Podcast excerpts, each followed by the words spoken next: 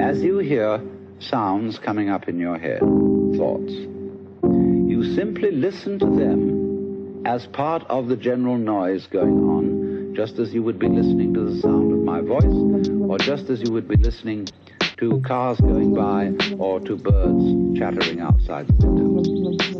So look at your own thoughts as just noises. This is Billy Hanson, and welcome to another episode of Sauce Talk. Malia Shoji is the lead assistant for Utah Volleyball, a Division One school in the Pac-12 Conference. Malia has been part of one of the most successful stretches in school history, helping to lead the Utah Utes to multiple Sweet 16 appearances.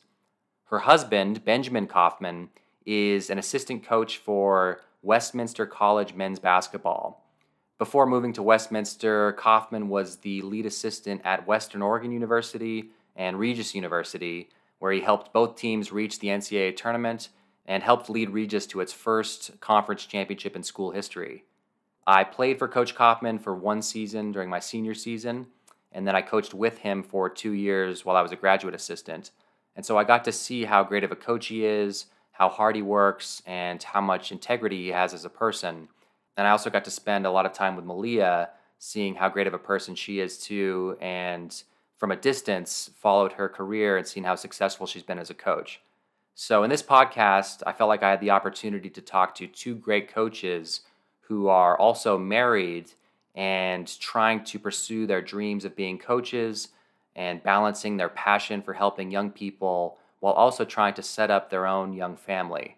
We also touch other topics. We talk about the importance of networking and how that can be done the right way and the wrong way. We talk about what they look for in new recruits, red flags that they see in new recruits, and things that they like. We talk about Ben and Malia's quote unquote meet cute, which was a term that I hadn't heard until Malia brought it up, but it's an adorable story, and some of the unique challenges of the modern athletic environment. So, without further delay, here is Malia Shoji and Benjamin Kaufman.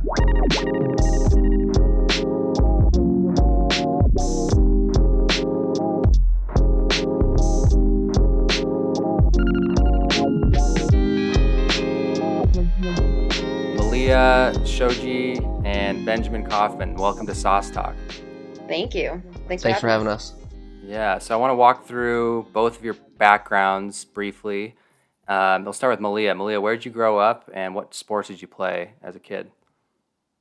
So I grew up in a coaching family. My dad coached volleyball, so we lived um, a few different places. I lived in Indiana, Iowa, and then the majority of my childhood was in Colorado. Hmm. And growing up, I did gymnastics to start, and they actually told me I was too tall, so I stopped and I started playing volleyball. Um, and then I stopped growing, of course. Um, but then in high school, I also played uh, golf and tennis. Okay, nice. And then when did you ultimately know that volleyball was going to be your path? So, not until I started my master's, um, I think a year or two out of college, hmm. and I started my master's as a graduate assistant. And that's when hmm. I really fell in love with coaching. But I was coaching actually all the way um, you know, while I was in college, still I was coaching club teams, and then just out of college, I coached high school and club teams, and I was pretty adamant that I was never going to be a coach for my career path. Mm. Um, but then, lo and behold, uh, after Western Oregon, I definitely found it as my calling. So I'm glad okay. that glad that I found it. yeah. So where did you play in college? So I played at a junior college for two years at Irvine Valley College in Orange County. Okay. And then I stopped playing after that. And that's when I really got into coaching. Okay. And what was your, what, what do you think, why do you think you were adamant about not becoming a coach before you changed your mind? So growing up, I just saw a lot of the challenges. And I think, you know, going out, coming out of college, I just wanted stability and I didn't like the idea of having to move a ton of times um, after having done that a lot in my childhood. Mm-hmm. And so I definitely thought that, you know, a career in business or something where I could see myself staying geographically in the same place was really appealing. Yeah. Okay. That's fascinating. I want to get back to that. Let's move quickly to Benjamin. So, where did you grow up? And I actually have never asked you this. What was your playing career like? What sports did you play in your youth? So grew up uh, Buffalo Grove, Illinois, a northwest suburb of Chicago, uh, and uh, you know I played basketball in high school. Uh, was very average, um, but uh, it was still my best sport compared to uh, played a little bit of baseball and soccer. so um, didn't think anything about coaching when I went to college. Thought I was done after high school with basketball, but got fortunate enough my brother was coaching. Uh, my older brother's a couple years older. I came back from college over a Thanksgiving break. He was coaching a travel basketball team, and I just helped out and fell in love with it immediately. Just the competition and being able to work with, you know, some younger kids and help them improve their skills. So that's for sure. That's how I got started. And you were in the private sector before you made your first jump into coaching. What were you doing before when you first left college? What were your first jobs like? So, first job out of college, because um, I studied business at the University of Iowa, was uh, in finance. So, I worked for a subsidiary of Staples, um, so office supply company called Quill, and I was an analyst for them for actually seven years. Uh, and probably two or three months into that job, uh, before I needed something to do, uh, you know, after work. And then that's when I started doing coaching part time. Um, but I had, you know, full time job was in that private sector, um, you know, finance and business for, for seven years before uh, I decided to go full time and kind of, you know, stop sticking my toe in the water and just go for it. Yeah. So what made you ultimately jump in?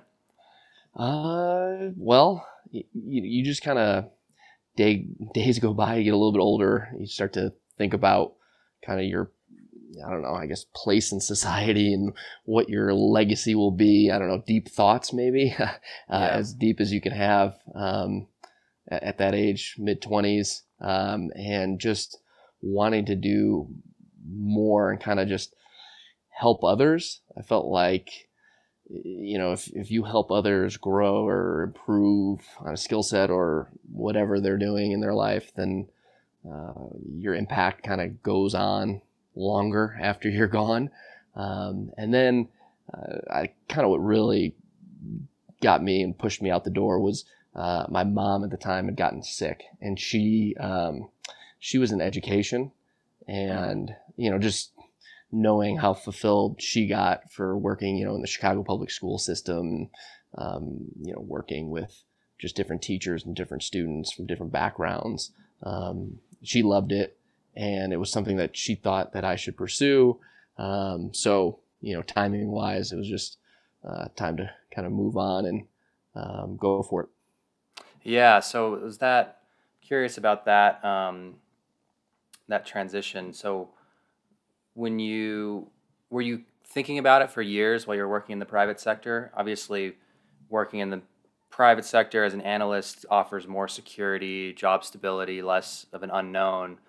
But was it something like you felt like you're getting a lot more meaning and fulfillment out of helping people, and it finally took your mom getting sick in order to give you that kind of clarity to ultimately jump in? Like, were there years before you made the decision that you were considering it? And then you, before you finally made the decision? It was very gradual. I think when I started coaching, um, you know, travel basketball and AAU, and then for the high school that I went to, I did not think that it would end up being a career uh-huh. uh, at the beginning. And then it, I just fell in love with it more and more and more. Uh, and I, I enjoy uh, the analytical work and working where I did. I worked with you know great bosses and great coworkers, so I, I didn't hate my job. Uh, it mm-hmm. just got to the point where gra- I think it was just gradual over time, um, where you know I just saw more and more value in helping others. Um, so yeah, you know, that's kind of how it happened. For sure. Okay, and then I have to ask, how did you how did you guys meet and fall in love? Do you want yeah, to? What was uh, our meet cute? our meet cute? Um, I, I, think at the copier. Um, at Western Oregon, the the um, we both ended up there at the same time. It's a small town, uh, which was really my winning strategy uh, for making uh, Malia fall in love with me was give her no other options uh, in the town. It's it's about it's a great great college town, but it's very small, one stoplight, about nine thousand people. A lot of them are students. What town so, is it again?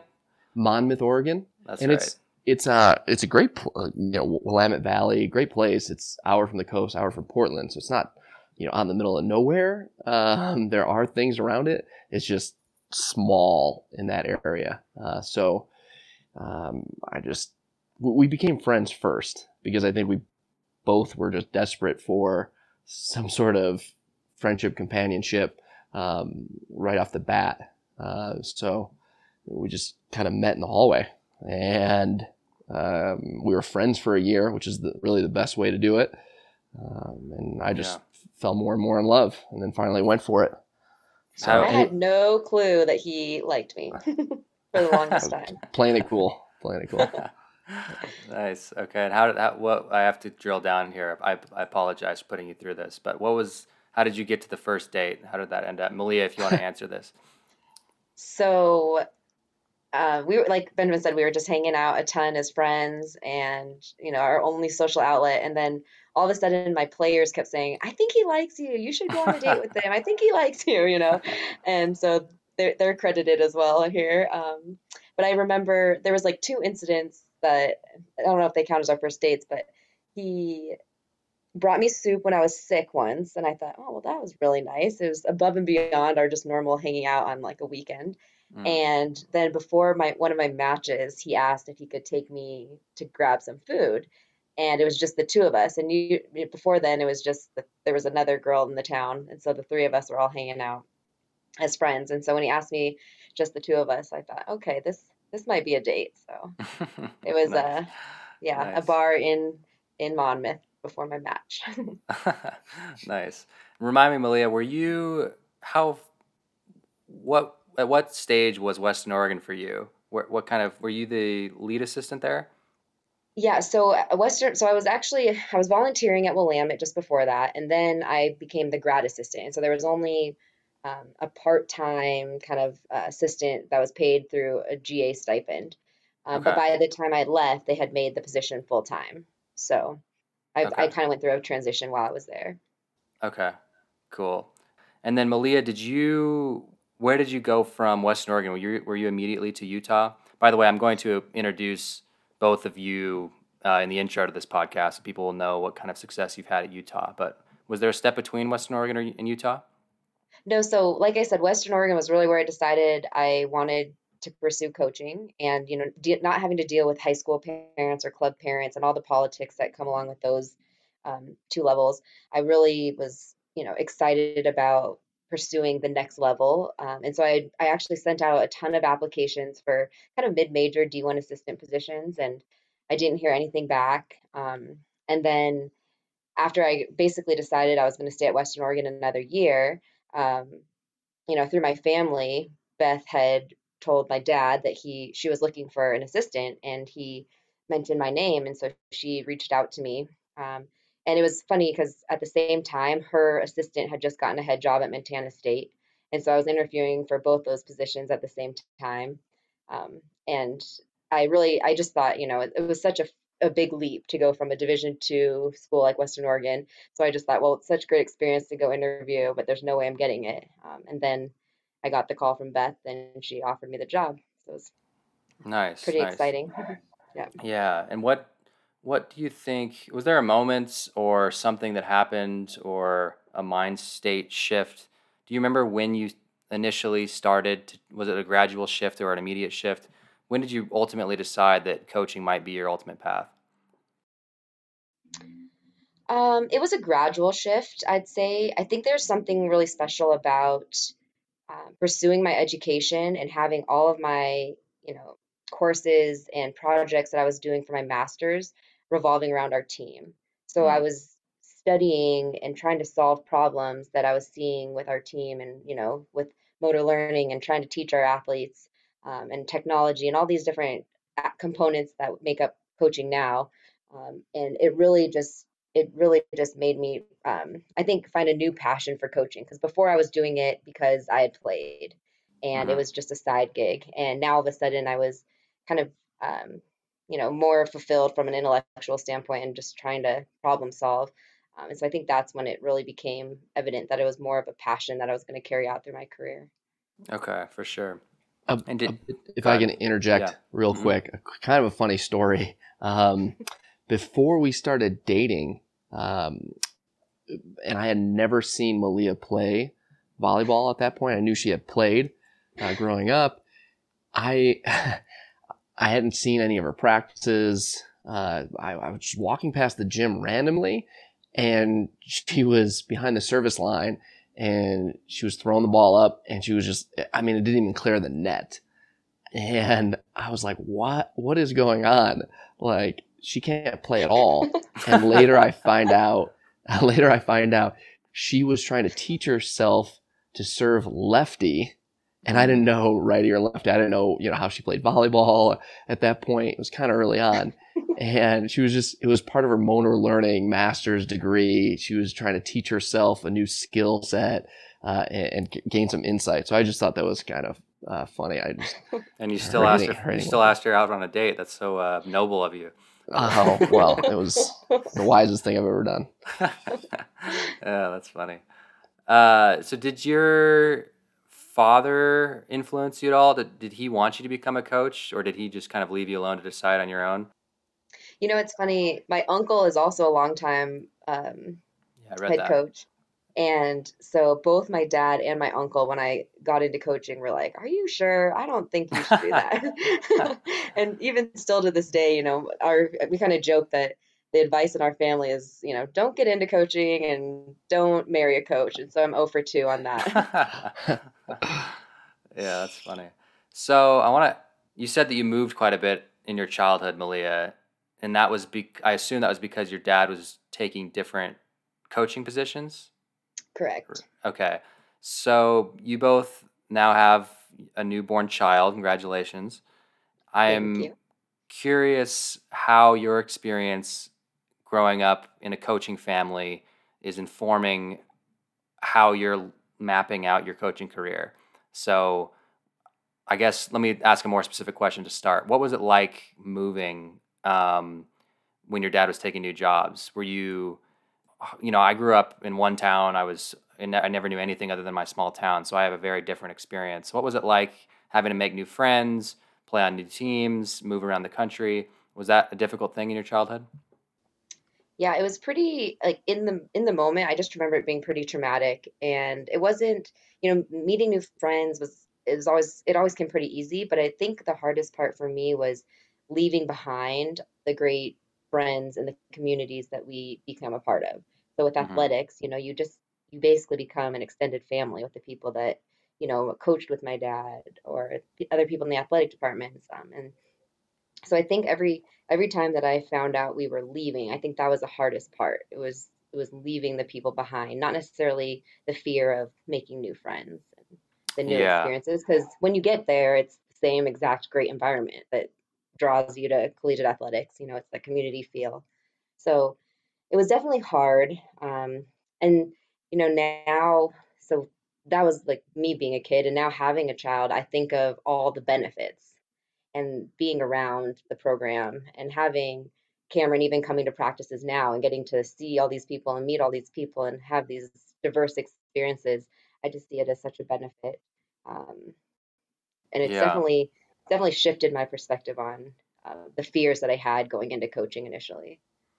Okay, cool. And Benjamin, how has having your first child changed the way you think about your own path? So now you're back working in the private sector and coaching part time, correct?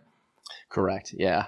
And you have Um, plan you you want plans to stay around the game, but you're you know now balancing the trade offs between the coaching path and uh, you know providing for a family. Is that right?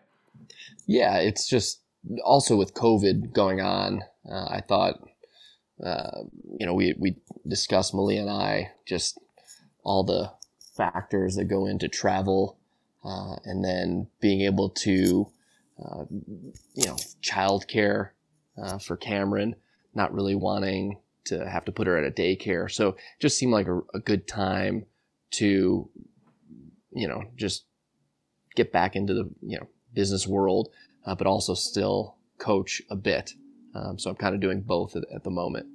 Um, and that was just, like you said, you know, provide a little bit more, but also some stability um, with scheduling, you know, with two coaches having a season at the same time and then perhaps being on road trips at the same time, you know, uh, with with a you know newborn becomes very difficult to plan that way. So um, that was just kind of what we had decided. And it's going really well so far. Nice, nice. And um, either one of you can pick up on this, but how are you thinking about the long term future in terms of trying to balance? And I hope that this question will inform young athletes who are thinking about getting into coaching, who also want to have a family. Um, I'm also very interested in these questions too. But what are you thinking about long term in terms of trying to navigate a coaching path and start a family um, when you both are in coaching? I can imagine that, you know, just based on what I know in the in the coaching realm, is sometimes this job promotion can move you to a better coaching position but in a town that you might not like as much, um, and vice versa. So, how are you thinking about navigating your coaching career from this point forward? And either one of you can pick up yeah. on that. That's a big crossroads that we've actually run into now the last couple years. And for me, it's do I want to take the next step and become a head coach? Mm-hmm. And before having Cameron, it was something that um, I was delaying more to be ready to be a head coach and making sure that um, I was prepared to do that. Um, but now, just this past year when I was pregnant with Cameron, we had more job opportunities come up, and it wasn't about me being ready as much as is this going to be the right move for us starting a family? And is all the growing pains of becoming a head coach and the growing pains of becoming a new mom really what I want to tackle all in the same year? Mm-hmm. And so we decided uh, that we were going to delay that and try and just focus on you know figuring out life with a newborn like benjamin said and then take on the the challenge of becoming a head coach in the future um, and so for us you know we like just like you said we were looking at opportunities that were not necessarily the towns that we really wanted to maybe raise our daughter in and now looking at um, a head coaching position we're looking at more of a five year commitment hopefully than just a one, two, three year assistant coaching position, um, and those can turn over quickly. So, yeah, I think that's it's definitely making us a little bit more selective. Um, but at the same time, you know, the benefits of becoming a head coach also are great. So even if we might be in a city that's not as ideal, we have more autonomy with our schedule. You know, we have um, the idea that we're moving our careers forward. So that that's also weighing heavy on our mind. For sure. So before we move away from kind of the trade offs between, um, or the difficulties in navigating a, a fulfilling career in coaching along with starting a life and a family, do you have any advice you would give to a young person who's interested in coaching but also wants a family? I know you both are figuring it out as you go, but um, Malia, would you give the same advice that your dad gave? Stay away at all costs? or uh, um, what do you guys, how would you advise someone who is considering pursuing coaching if they also wanted some stability in their family life? Right. Um, well, so I heard this actually from a female head coach in our profession that I respect tremendously, and she she offered the advice of just become the best coach that you can, especially when you don't have a family yet. Hmm. And instead of worrying about it along the way, just become as good as you can at your craft, at coaching, at all the things that go along with coaching, and then land yourself in a position where the people around you are willing to support the growing pains of you having a family. Yeah. And I think that that really holds true for myself personally.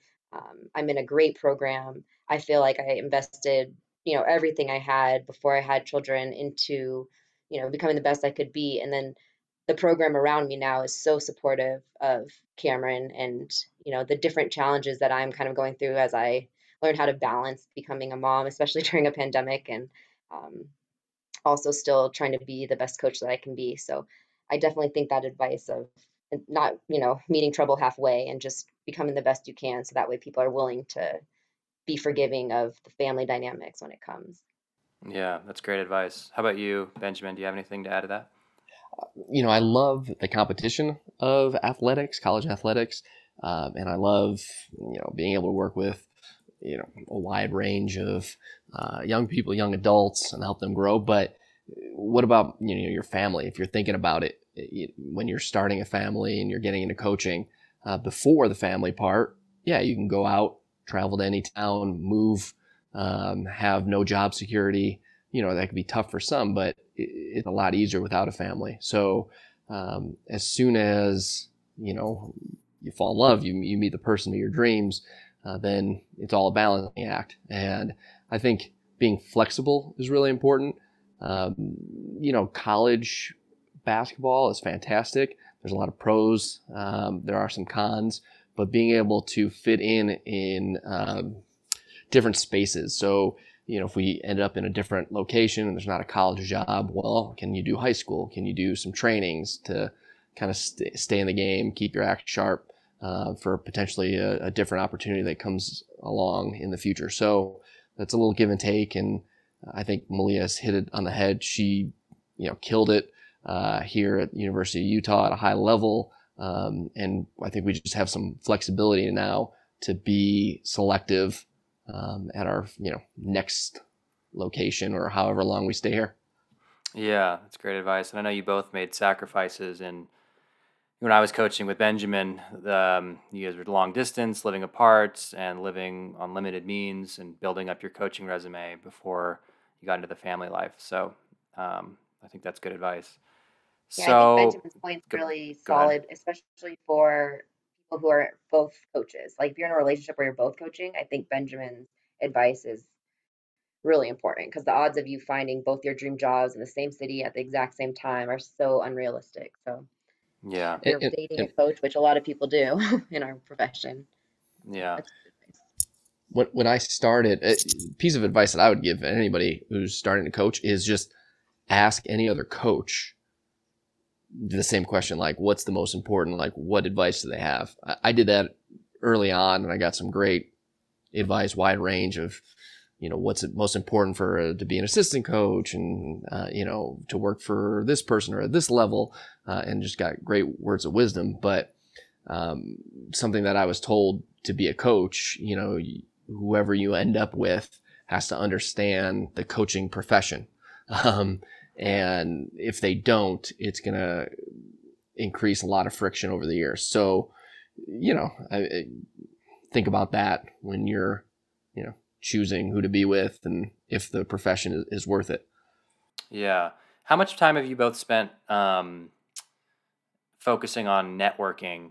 I, I just feel like there's, I mean, in everything you do, the the who you know factor seems to matter a lot, which is unfortunate to people who like me who want just your performance to be what matters. But I think that in a lot of industries or, or pursuits or goals, you do kind of have to play the game and schmooze a little bit and try to get your name out. Are both are you both spending any significant energy in that space? Do you think you should should be spending more in that space or less, or do you really think it's just about developing the skill set. Obviously, if you're not a good coach, you're not going to get go anywhere. But is that an important aspect in your mind of getting your name out with the right people? Yeah, I definitely think it is. Um, but I don't think me personally, I don't spend as much time doing that as I need to. Um, one thing at my crossroads of wanting to become a head coach in the near future, a lot of advice that I got was networking with athletic directors and mm. not just my peers because those are going to be the people that are going to give me my next job. Um, obviously, to have flexibility and options, like if I ever wanted to move somewhere, let's say Benjamin got a great job and we need to be in a different city, I also, you know, need to know people for for that reason as well, other coaches. Um, but one thing I've been thinking about a lot lately is I need to start networking more with younger coaches um, that I would want to be you know candidates for my assistant positions right and you, you spend so much time you know thinking about your next position and the people that you need to impress but i also think you need to impress um, and kind of recruit almost uh, younger coaches or other coaches that you would want to work with you Yeah, for sure. Anything else to add to that, Benjamin? Yeah, I absolutely agree with Malia's last point that it's a wide range of different positions within programs and athletic departments uh, and roles because you just never know. I think you know, big thing for for basketball is going to like the Final Four and first couple years, uh, you know, you're walking around and you see some people you've only seen on TV that you know, big names, and it's like, oh man, if I can impress that person, but it, it's really your peers that are your age, you know, and, and that are going to be around for a while. Um, and if you're in the role of support staff on a, on a program, you know, you're a manager or a video coordinator, like connecting with other managers and video coordinators, because you have a lot more to talk to talk about too, um, and and just keeping up with them. This profession, coaching, um, I don't know if it, it's the most uh, in terms of professions that that needs networking, but it's got to be up there because it's very difficult. Uh, I mean, there's not a lot of jobs, so it's highly competitive, and it's it's you know they don't get to see your work uh, necessarily. Um, they don't get to see exactly your day to day, your future bosses. So uh, connecting with them in and out of season um, when you're competing against them uh, is is really key. And that's something you know I got a great piece of advice from um, a mutual coaching friend of Billy uh, and mine, Dan Snyder said, you know, I as a competitive person, I didn't like the other coaching staffs uh, that we would compete against in our conference to begin with.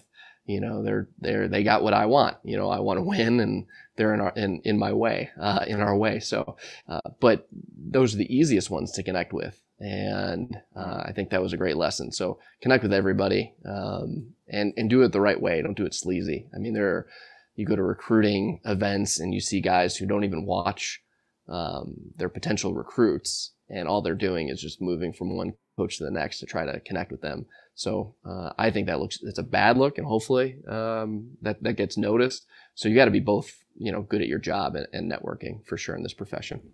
Right. And you mentioned yeah. conventions, Billy, and I just don't like conventions as much either because I feel like they're like Benjamin mentioned, like the recruiting tournaments where you you know that they're there for that sole purpose of just trying to meet as many people and you know it kind of has that sense of like um, how can you help me um, and how can you know we help each other kind of and i just i miss the opportunities that i used to get at western oregon to like work with other people so at western oregon i had to work camps all summer long to supplement my salary and you know now that i'm at utah i almost can't do that because i have to recruit all summer long and mm. working mm. random camps with random coaches you meet so many new people um, and like benjamin said like different people in different roles um, it's just definitely a, an opportunity I missed to connect with other coaches and actually see how they work and work with them. And for sure. And uh, just to add a little bit, um, if you're networking and while you're networking, all you're thinking about is what's what you're going to get out of the situation, then that's how you're going to be as a coach. Uh, right. Which you know, I mean, it, it's it's about giving and helping, you know, the student athlete, you know, succeed and grow. Um, and not about you getting wins and moving on in your career. If that's what it's all about, you know, you're in the wrong profession. There's a lot of people like that, but you know, my opinion, you're in the wrong profession and you're not in it for the right reasons, and eventually it'll, it'll be found out. So um, if you're in it networking for the right reasons to connect and help others um, and kind of grow with them, then you know it'll pay off and you'll do it the right way.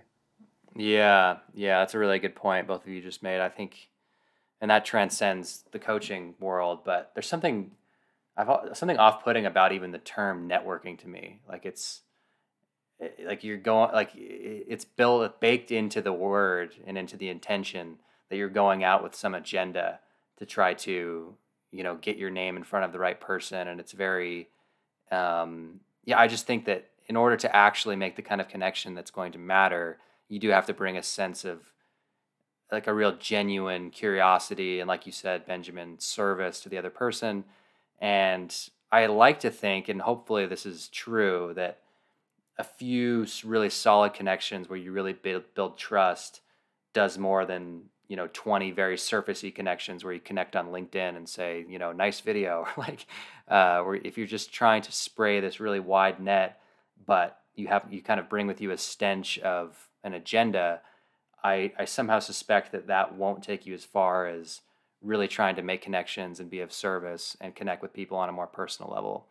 So, yeah. Yeah, not yeah, yeah, not a thousand, you know, average relationships. You want a few great ones. And then I think you, you know, I kind of hear it in your voice a little bit, uh, Billy. It, it, and I had it too at the beginning of networking, and I got to get over it every time that I'm in those positions. Is don't think about the people who do it the wrong way or the dirty side of it, mm-hmm. because then you can kind of slow yourself down from doing it the right way. So if you kind of kind of just right just focus on how you do it the right way and, and stick around others and don't focus on kind of the negative side of it it, it can help you uh, get over some of that uh, phobia for me and for others. I think. Yeah, that's good advice because the phobia is real and it does hurt you if I can get into that space where oh, I'll just you know I'll just do my own thing, do it myself. like, yeah, that doesn't work either.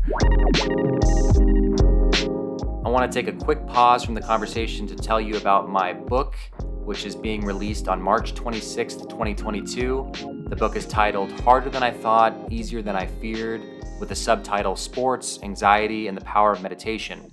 And the book covers a lot of the topics that I explore here on the podcast. It's about my journey from youth sports through college athletics and from growing up into adolescence and young adulthood, from recruiting to my expectations leaving high school to the mental difficulties that I experienced as a college athlete, and how the practice of meditation and other behavioral and philosophical changes helped me reframe my college athletic experience, and ultimately helped me set up a more productive and happier life after sports. So, if you're interested in these topics and you want to support me in my work, you should consider pre ordering the book. You can find the link at billyhanson.net forward slash book or search for it on Amazon or Barnes & Noble or wherever you shop for your books. You can also get it in audiobook format, which I read myself, and I appreciate the support. Quickly, another way to support my work is to review the podcast. So please, if you feel inclined, leave a review on Apple Podcasts or wherever you're listening to this. Thank you so much for your support. Okay, I want to pivot to another topic. So, both of you have been in charge of recruiting. So, I figured it'd be a good opportunity to ask you some questions, and maybe some young players who listen to this might get some insight from people who are on the other side of that dynamic. So, first question, maybe we can start with Malia. When you when you're recruiting beyond the talent and the potential as a player and the fit in your program, which I know those things are paramount when you're looking for a player who's going to actually, you know, help you win games. What kinds of other things do you look for in a player when you recruit them in terms of personality, the way they present themselves, how they communicate? Are there any specific things that you're looking for when you communicate with potential recruits? Yeah, two things um, that we've identified, especially for our conference um, in particular, um, is they need to be very competitive and they need to be confident. You know, we play great teams every night, and there's a good chance that you might, you know, get your butt kicked one night and have to turn around um, in another day and have to compete again. And so, can they have that confidence to compete again? And then also the competitiveness of wanting to get better all the time. We really like to find athletes that have goals beyond just their four years at Utah. You know, we don't want them to be so excited that they got their college scholarship and that's kind of where their the end of their motivation lies. Um, I found that when they have goals of whether it's playing overseas, playing um, in the USA system, uh, any sort of goals that go beyond their time with us, it's helpful to help that motivation throughout their career. Cool. Yeah. And so, how do you how do you detect eh, genuine confidence when you're interacting with a player? Is it something that you watch in tape that you can see their demeanor in adversity? Is it how they describe themselves as a player? What are the kind of indicators that show true confidence in a recruit?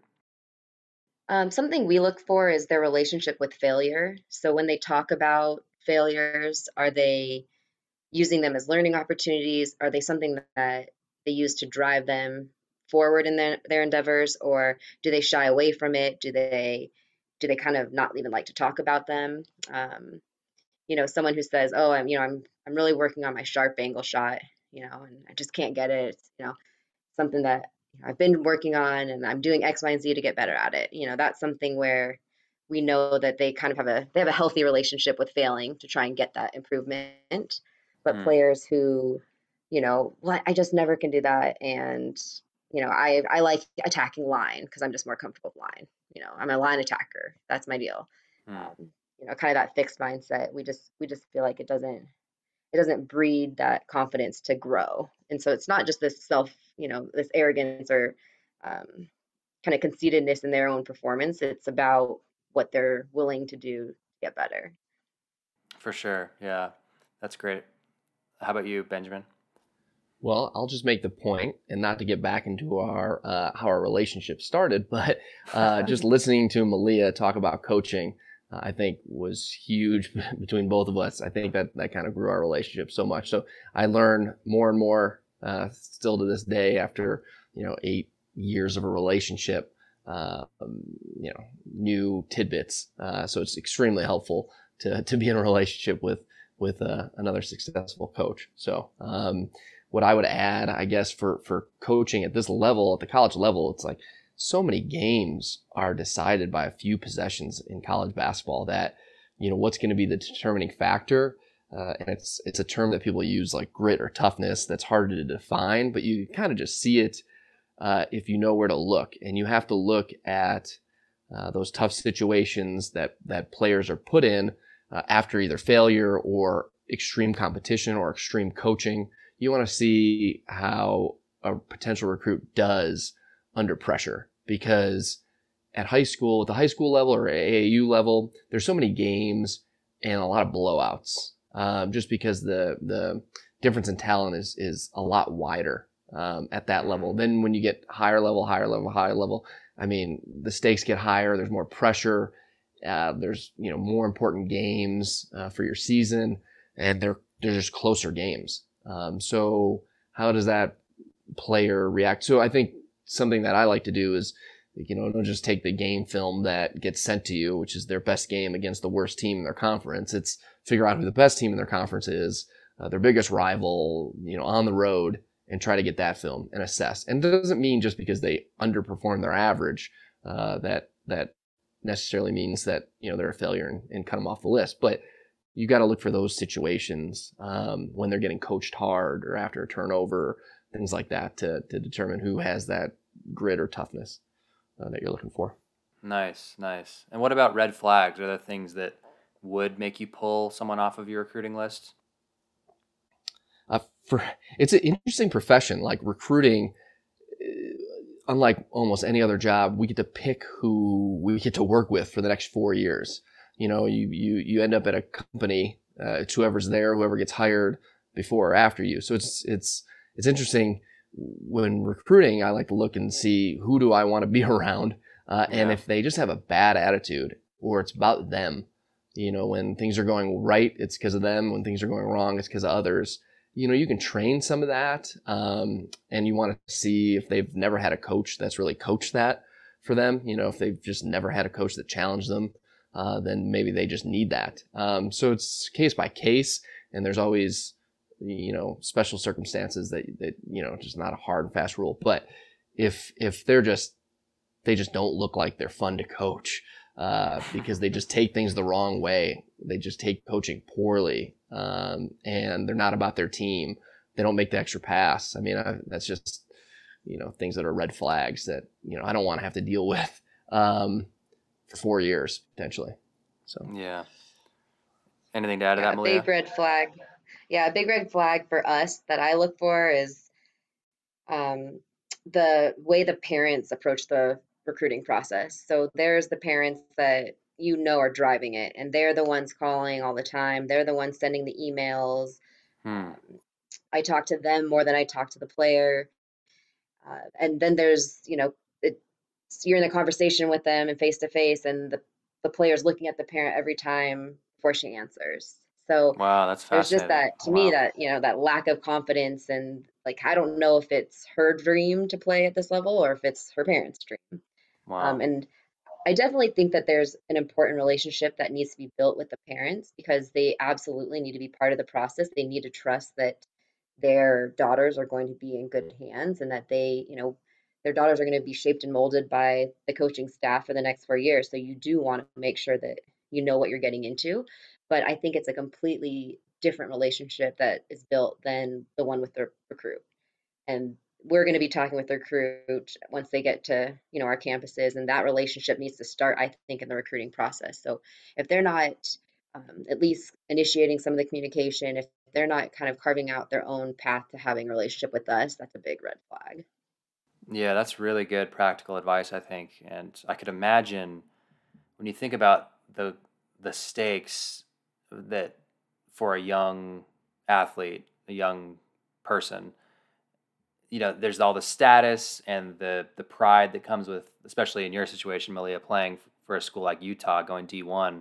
That's like a life changing offer that someone could get.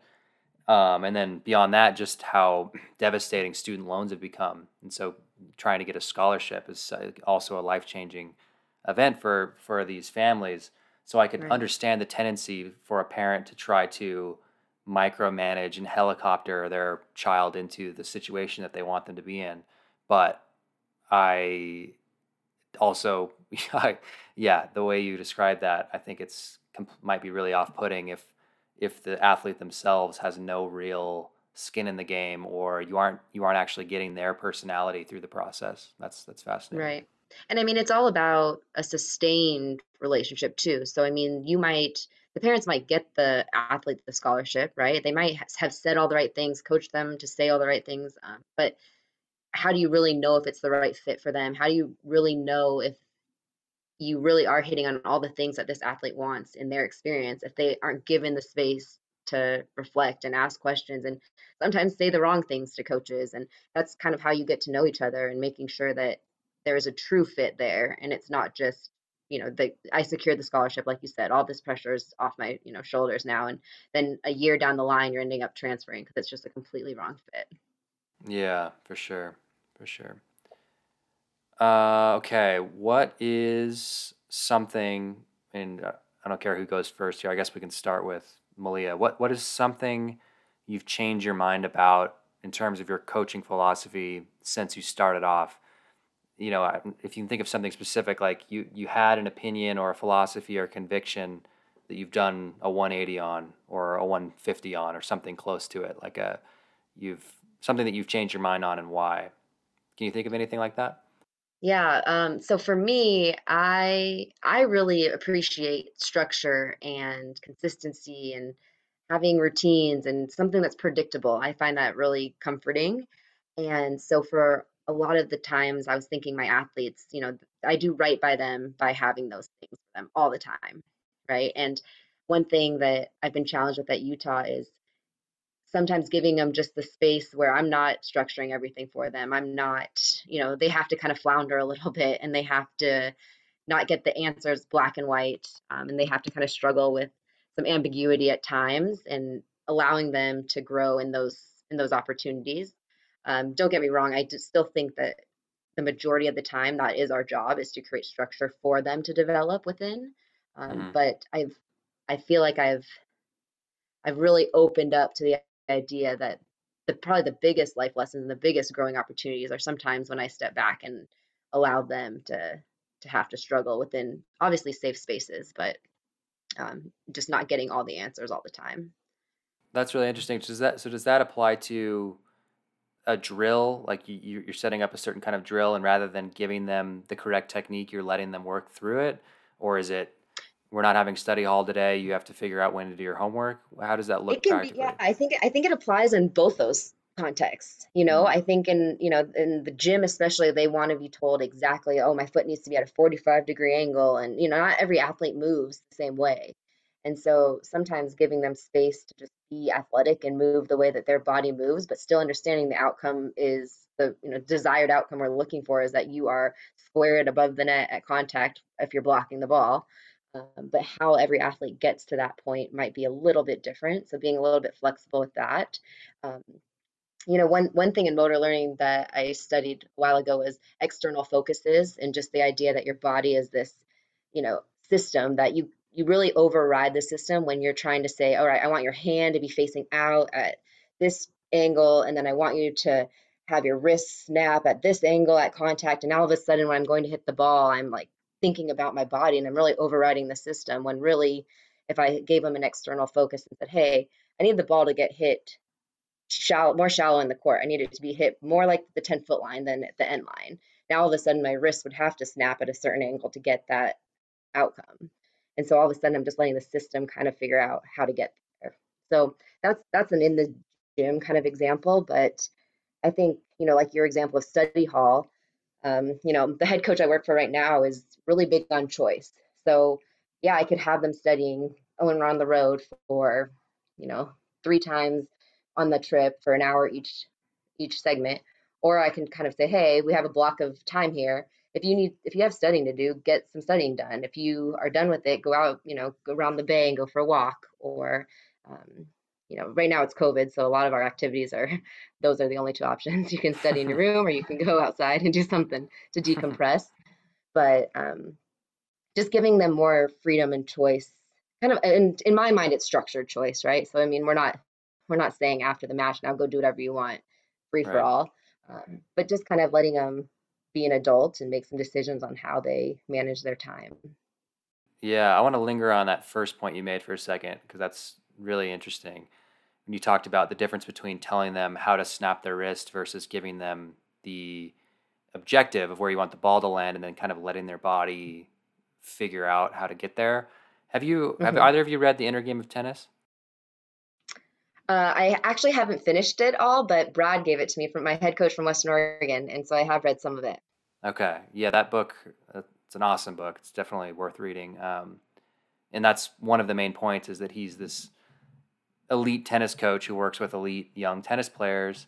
And one of the things he discovered was that when he started giving less directives to his players, that somehow they started performing better. So rather than telling them you need to you need to you know swing. I don't I'm not, I don't play tennis, so I'm going to butcher this, but swing at this upward angle and snap your wrist or whatever. He would say basically pay attention to how your racket feels as you hit the ball or uh, like how your body is on the court, and then visualize where you want the ball to go, and magically the they would start to over time produce the correct movements without explicit instructions. And he made this great argument in the book about how oftentimes language when you're the coach and you're advanced and you give language to a player you understand the kind of imagery and feeling that you're describing but oftentimes the language doesn't translate into the actual action to the player and i've noticed that when mm-hmm. i was you know I, am not I've, I have very limited coaching experience but i was a good shooter and so i would try to teach shooting to the players on the team and i would say you know do this do this and they just couldn't move their body in that way. It was almost like shooting's kind of like dancing. It's like a very rhythmic thing. And so I would be, get frustrated because they wouldn't move like I wanted them to move. And then, and then after reading this book, I realized, okay, you were just throwing words at them that they did not connect with image images right. and movements, and it wasn't connecting. And, and, you know, he argues that it's better just to show them and then say, "Here's the ball," right? Um, right. So I don't know if that resonates with you at all. For sure. And uh, one thing we used to use at Western Oregon a ton was the use of metaphors. Mm. Because, mm. like, I don't know, have you ever passed a volleyball? Yeah, yeah, really uh, pathetically, but I've tried, yeah. so, I mean, you don't have a ton of references with the verbiage that we would use, right? But if if I'm trying to get you to have your platform strong and straight, and that's the best way to redirect the ball off your platform, right? And I tell you, you know, it'd be the same as if you were trying to row a canoe or row a paddleboard or whatever it is with like noodles versus having two strong oars that now all of a sudden you are creating direction and you know you can create angles and different you know predictabilities with it and so sometimes using different metaphors are different we like for defense we say like be a catcher and try and get your body behind the ball instead mm. of trying to say all right well you gotta shuffle over and try and get the ball midline. You know, all of a sudden you just have the image of a catcher like shuffling and trying to get this ball midline to catch it. So we try and use different things that kind of get their mind out of it so they're not overthinking it. Yeah, I love that. It's a great example. Yeah. Does it, you resonate with any of that, Benjamin? Yeah, I think uh, film is a great tool because, you know, they need to see themselves uh, and you know slow motion and as close as you can if it's a specific skill set where like shooting that you described uh, because they don't even potentially you know they don't even know what their body's doing right or wrong good or bad so uh, the film is is you know so important so key um, because the, it, you you both are touching on it but there's there's different ways for different athletes to get a great result I mean, there are amazing shooters in basketball who shoot differently. Um, right. So there are some hard and fast rules that, that probably should be kept to, but uh, you know, don't mess with with something that's working. And if it's not, you know, just show them film. Um, I like what Malia was saying about metaphors um, to describe what what you know is actually necessary and what you want them to do. Um, so uh, that was really important um, and a good um, you know learning opportunity for me just just to hear her. Um, but yeah, that's just film is is really important that that that use and in individual skill set sessions. I'll take out my phone and just film them really close and then show them feedback immediately. And I think that's been very helpful. Or, you know, have others in that group demonstrate the skill set. Yeah. Um, you know, take yourself out of the situation and just, and then let them rep, rep, rep, stop. If they're not getting it, slow it down. I think different speeds uh, are really important. You know, if it's a new skill set, um, you know, just breaking down one part, just one step, uh, and then adding in the next and adding in the next, um, or just you know letting them balance in one position for a while. I think those are just breaking different skill sets down like that uh, and getting better and better. Um, and one thing you know I'll add is you know you talked about you know something eh, as you went on in coaching and developed and, and did a 180 uh, or as you put a 150 uh, potentially and pivoted from uh, i think i just talk a lot less i think at the beginning you know and it's for for new coaches obviously you know only communicate what you really know but don't feel like you need to talk a ton to prove to others that that you know what you're talking about and i think it's led to being a better coach um, because they should be talking more. Uh, the the student, mm. um, you know, the athlete needs to assess themselves and have that opportunity to to look at the film, and tell me what you see, and then talk from there. Or you know, what did you learn from that clip? You know, as opposed to just here's what you did right, here's what you did wrong. Like let them think interactively, uh, and I think I mean, I like to learn better that way. And if, if I like to learn that way and, you know, if you, you're a coach, you're a teacher, however you like to learn better is, you know, there's different ways to teach, but uh, start looking for that and opportunities. Um, that, that's what I learned uh, yeah. and I pivoted from. So. Yeah, that's all fascinating. Yeah, I feel like I could already hit a volleyball better using that oar analogy. I have to go try that. Just not lefty. Uh, if, if, Malia, if you right. watch that. I'm so. not a great left-handed server. what do you think, if you compare your own experience as a player to modern sports, what do you notice that some of your players are struggling with, whether within sports or with the kind of external pressures that young people are going through? Is there something that jumps out to you that's a consistent and significant struggle that young athletes are dealing with in modernity? Billy, Billy outside influence is the number one. And I think that ruins a team so fast. Uh, and it's so much more prevalent seemingly um, than when you know I think I was playing in high school. I mean, there's no real social media at the time, and it's mm. it's just and it's not doesn't just have to be social media. You know, it's parents uh, that are, you know, or family members who have the the best intentions, uh, and they only want what be- what's best for their own child, their own you know, the athlete. Uh, but teaching that aspect, you know, it's like, hey, here's how you shoot a jump shot, or here's how you attack his own defense. What about you know outside influences that are going to lead to a player not sticking in their role that really helps the team.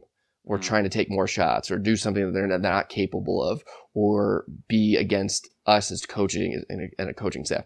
That takes coaching as well and really is kind of more fulfilling having them being able to manage their outside influences uh, because that's something they're going to have to do for their whole lives. So figuring out ways to communicate that early and often before it becomes a problem and giving them different tools um, to you know say hey you know appreciate what your family member or your friend says but don't you know buy into it uh, necessarily and and understand that the people that really know are the people that are here every day the team you know the coaching staff that has your best interests uh, in mind. Um, i think that's that that would be that sticks out for me as as even more prevalent now and how to handle that. Yeah i remember uh, actually remember that clearly playing for you for that one season, uh, you and Brady were very firm about that, and that message came through clearly. And that always made sense to me that even though your family and your friends and the people who love you want the best for you, they're not in the locker room. They're not waking up with us at 5:30 a.m. So they really don't have a good understanding of what the team dynamics are, what you know your role should be. Malia, anything to add or another dynamic that young people are struggling with? I think the the increased um, concerns around mental health and the stresses that you know being a student athlete today has versus you know like benjamin talked about like back when we were playing i definitely don't feel like there was there could have very well been a more increased level of mental distress but maybe it just wasn't as um, talked about but i still think that today there's just there's a lot more challenges around recovery. So we, we have a performance team at Utah, which is comprised of, you know, sports scientists, our strength coach, our um, sports medicine, our whole coaching staff, our nutritionist, um, performance psych. We all meet weekly and make sure that we're kind of attacking the athletes um, from a holistic perspective, you know, because there's not just one area that can kind of, you know, we were finding that we were actually causing more stress when each area was going to the athlete saying, well, you know, have you thought about this? Are you taking care of that? You know, and all of a sudden they were just feeling pulled in all these different directions when really these are all great resources that are there to make sure that they can mm-hmm. perform at their best and be healthy while while they do it. And so, um, you know, on the on the call, a lot of times it's about the mental stresses that they're having. And um, so for us, you know, we we showed the team two pictures of recoveries, and there's one where there's a bunch of athletes and they're all on their phones just lounging around and then there's another one where you know they were all off their phones they were some of them were like sitting quietly with their eyes closed some were on like NormaTecs you know different uh, sports medicine technologies to, to help the body. But just teaching them how to refresh their mind is almost like a new tool that they just and i know you're big on this too so i'm sure you can you can also echo this but i just don't think they all have the skills to truly refresh so even, you know, I'm guilty of this too. I come home and I get on my phone. I think scrolling is decompressing, but really it's not taking care of your body and your mind the way it needs to. Um, yeah. And so I think for them being, you know, student athletes carrying a huge load, and then like Benjamin said, all these outside influences, especially at our level, people have such opinions on their performances, um, and everyone's always watching. And so I just feel like helping them to refresh their mind is a big thing that I think they're struggling with now more than ever. Yeah, yeah, that's kind of like you said, and kind of in my wheelhouse. And there's someone listening to this who is wondering just some very, I think the very simple um, principles for recovery, as far as I see it, is of course a meditation practice of very deliberate sitting with your eyes closed is probably ideal that and like exercise but athletes already have that baked in. So when you're talking about mm-hmm. someone who's just a civilian then you know moving your body or, or sitting in silence is perfect. But as far as an athlete goes like like you said it's it's very tempting to think that doing nothing you know sitting with the tv on on instagram is resting but it's it's really not. And you actually can feel this the difference between even if it's like having a conversation, like going out for a nice meal with your friends. I don't know, COVID makes all this complicated, but with everyone's phones away and you're in a real conversation, that can be really rejuvenating.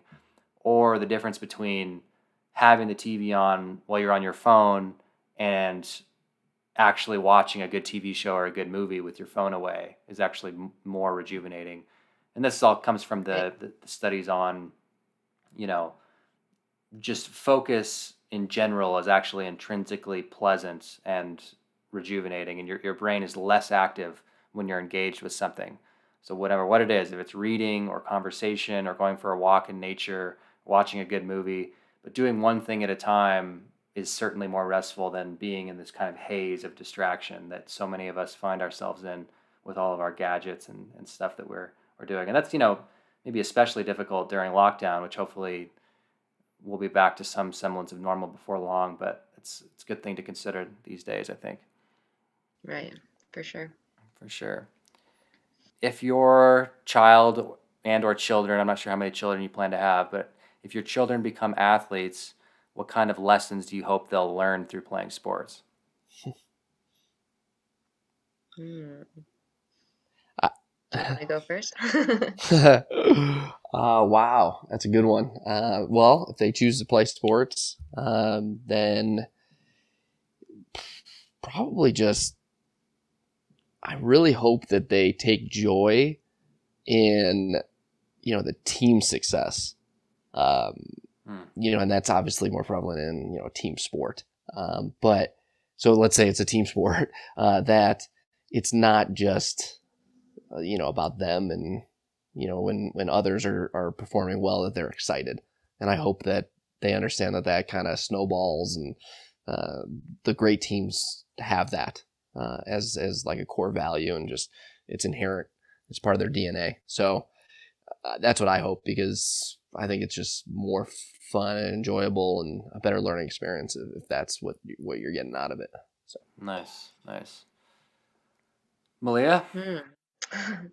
um, you know, I hope that I hope that they find fulfillment in committing to something. You know, whether it goes well or not as the outcome. I really hope that they enjoy committing to something and working hard for something. And like Benjamin said, I, I do hope it's a team sport. I think I think giving with other people is something special.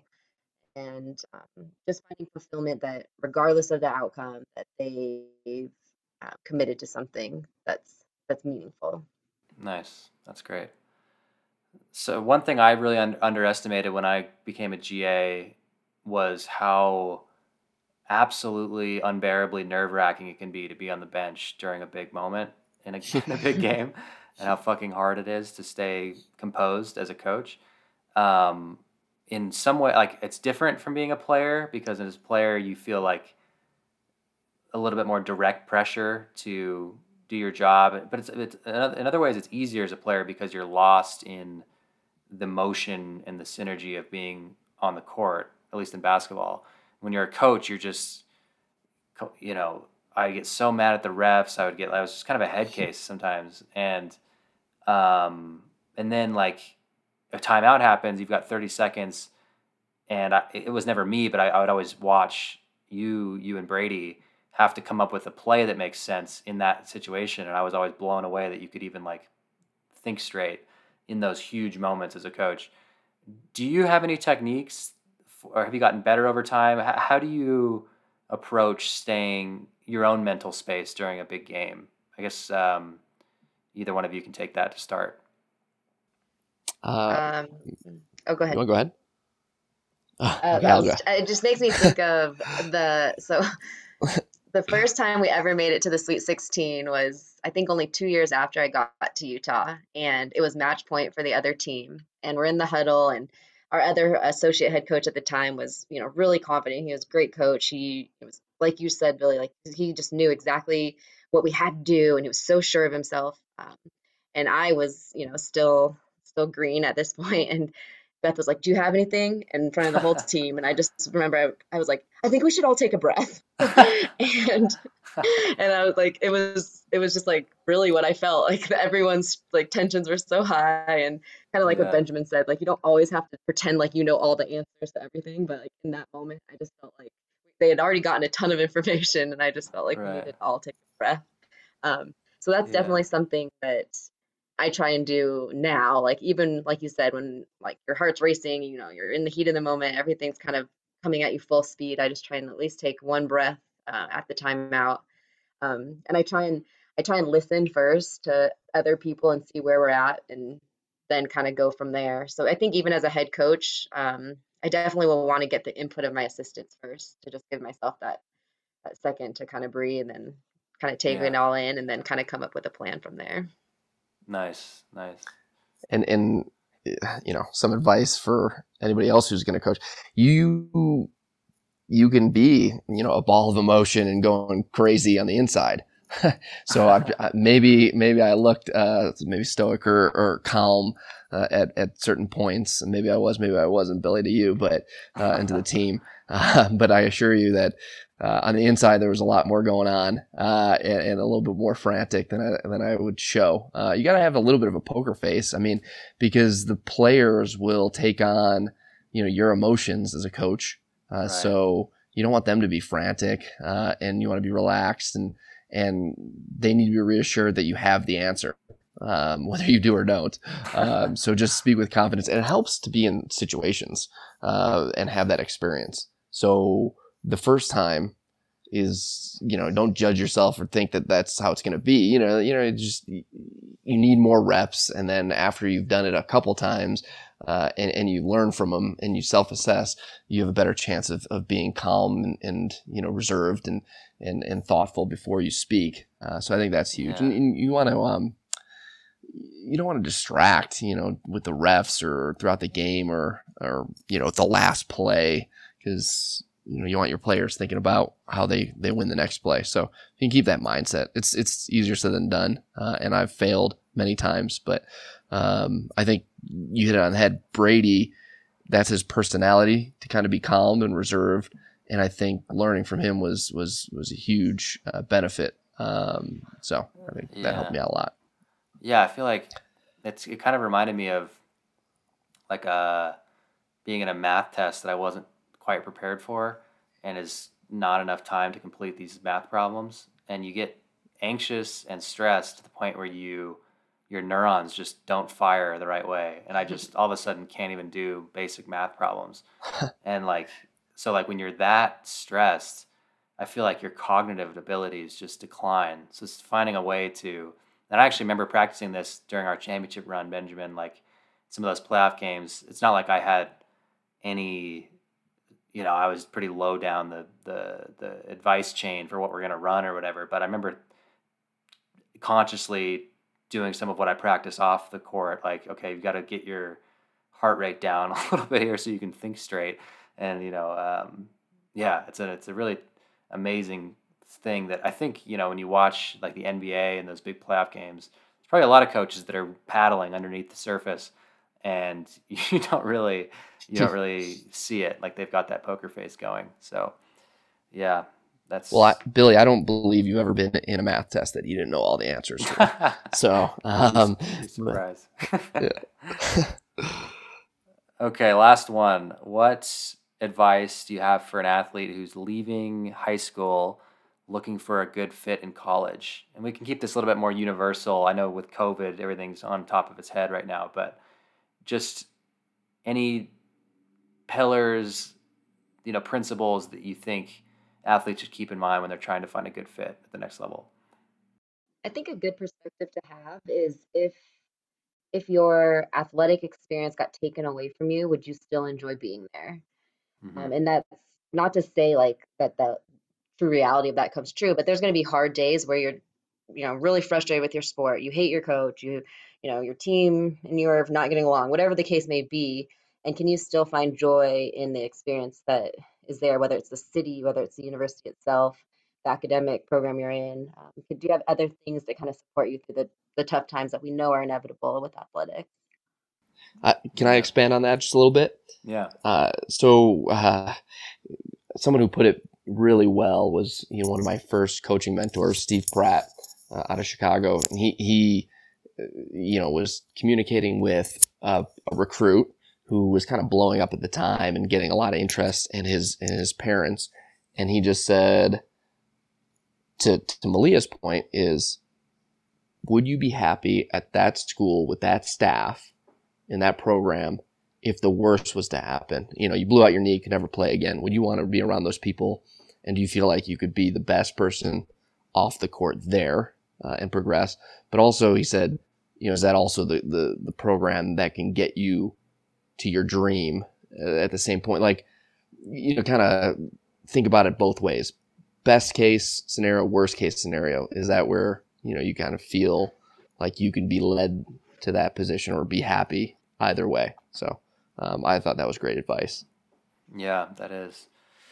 Yeah. And then another advice. another yeah, thing to think about with that is like what kind of experience do you want to have? Because I think people are just so excited with the outcome of getting the scholarship or being offered a spot on a team in a program.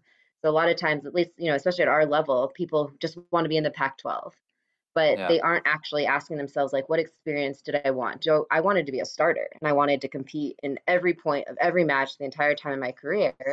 And maybe that's not going to happen at the Pac 12 level, but if I, you know, go to a mid major, that does happen for me. And so I really have to ask, you know, athletes, what experience are you looking for and making sure that their skill level will actually provide them that experience. And they all think that they can get there one day, but are you willing to sit on the bench for maybe two to three years before you actually become an impact player? Nice. Yeah. I think that's really good advice. It's so hard, such a hard thing to convey to a young person. I remember I remember going through the recruiting process and I was so enamored and blinded by the status of D1 or at least the highest level and the city and just I was you know I just wanted to impress the local community and it was hard to even imagine myself in another situation. And that might have been part of the curse of just being in a small town and staying there my whole life. Like you just have no idea what life is like outside of there. But yeah if any young athletes listening to this I think that's really good advice to to take on if they're if you're going through the recruiting process well good did uh got through a lot there did we miss anything I don't think so. But to your point, Billy, this was really enjoyable and much more enjoyable than sitting on my phone or doing anything else. So Having some focused time to talk and connect was really nice. So thanks for having us. Uh, yeah, I enjoyed it a lot too. It was super, super fun. So, well, I yeah. will have to uh, say my piece, Billy, um, about you and uh, what I got out of coaching you. Uh, so, when I got into coaching, I thought, man, I can help a lot of people. And, you know, just by being active in their life and helping them with basketball and on and off the court. And, oh, that'll be a great way to kind of, you know, have a legacy or just kind of pay it forward or, you know, feel like I'm helping others. Uh, but I never thought or realized how much being a coach I would learn from other coaches or from you know, really players themselves. And, you know, if you're not the most, uh, you're, you're, you're up there. Um, definitely in terms of what I've learned from you, just, uh, and, and just watching kind of what you've done after coaching or after playing, getting involved with the program, uh, both the GA uh, level, student manager level, uh, and then you know being the mental skills coach, and then just hearing about all your other activities and staying connected with you uh, has been very um, you know inspiring and I've learned a ton. So, um, you know, I just just happy to see. I mean, that's that's one of the best parts about coaching too, is just seeing how players develop. And to be honest, you know, coming to the program from Western Oregon, Brady, myself, Kyle, uh, and then Kenny and Dan, uh, the coaching staff, joining up at Regis. It was your senior year. You know, it, you guys hadn't had a good record for a while. So in my mindset was move on, recruit over, these guys don't matter, you know, all the wrong things, you know, that I thought of right away. And, you know, recruit tougher players, right? Because I had mentioned earlier, you know, toughness wins you close games.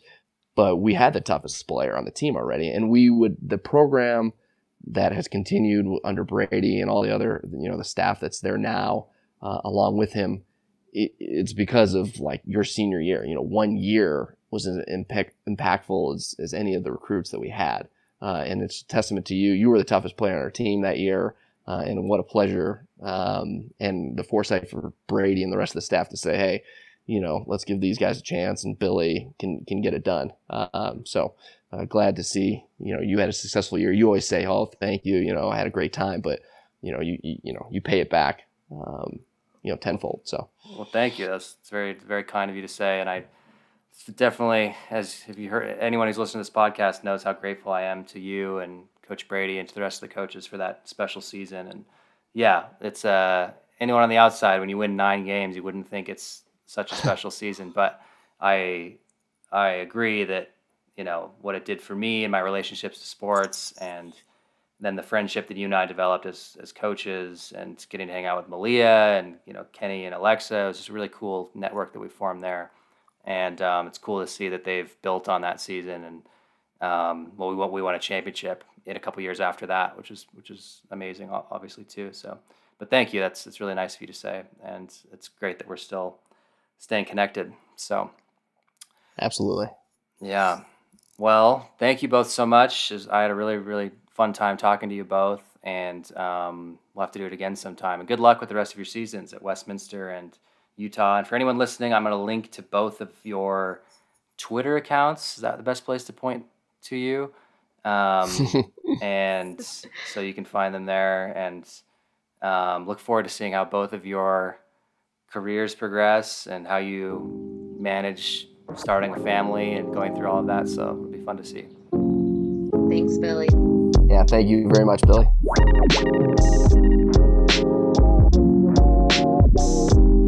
If you'd like to support me and the show, one of the best ways to do that is just to simply share it with someone who you think might like it. You can also leave a review on Apple Podcasts or wherever else you're listening to this.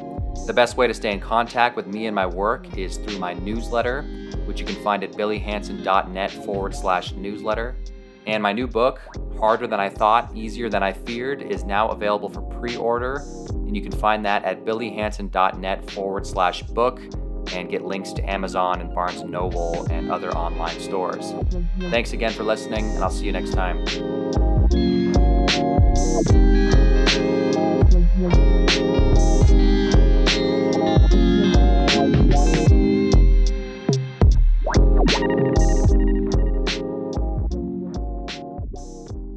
It's the sauce.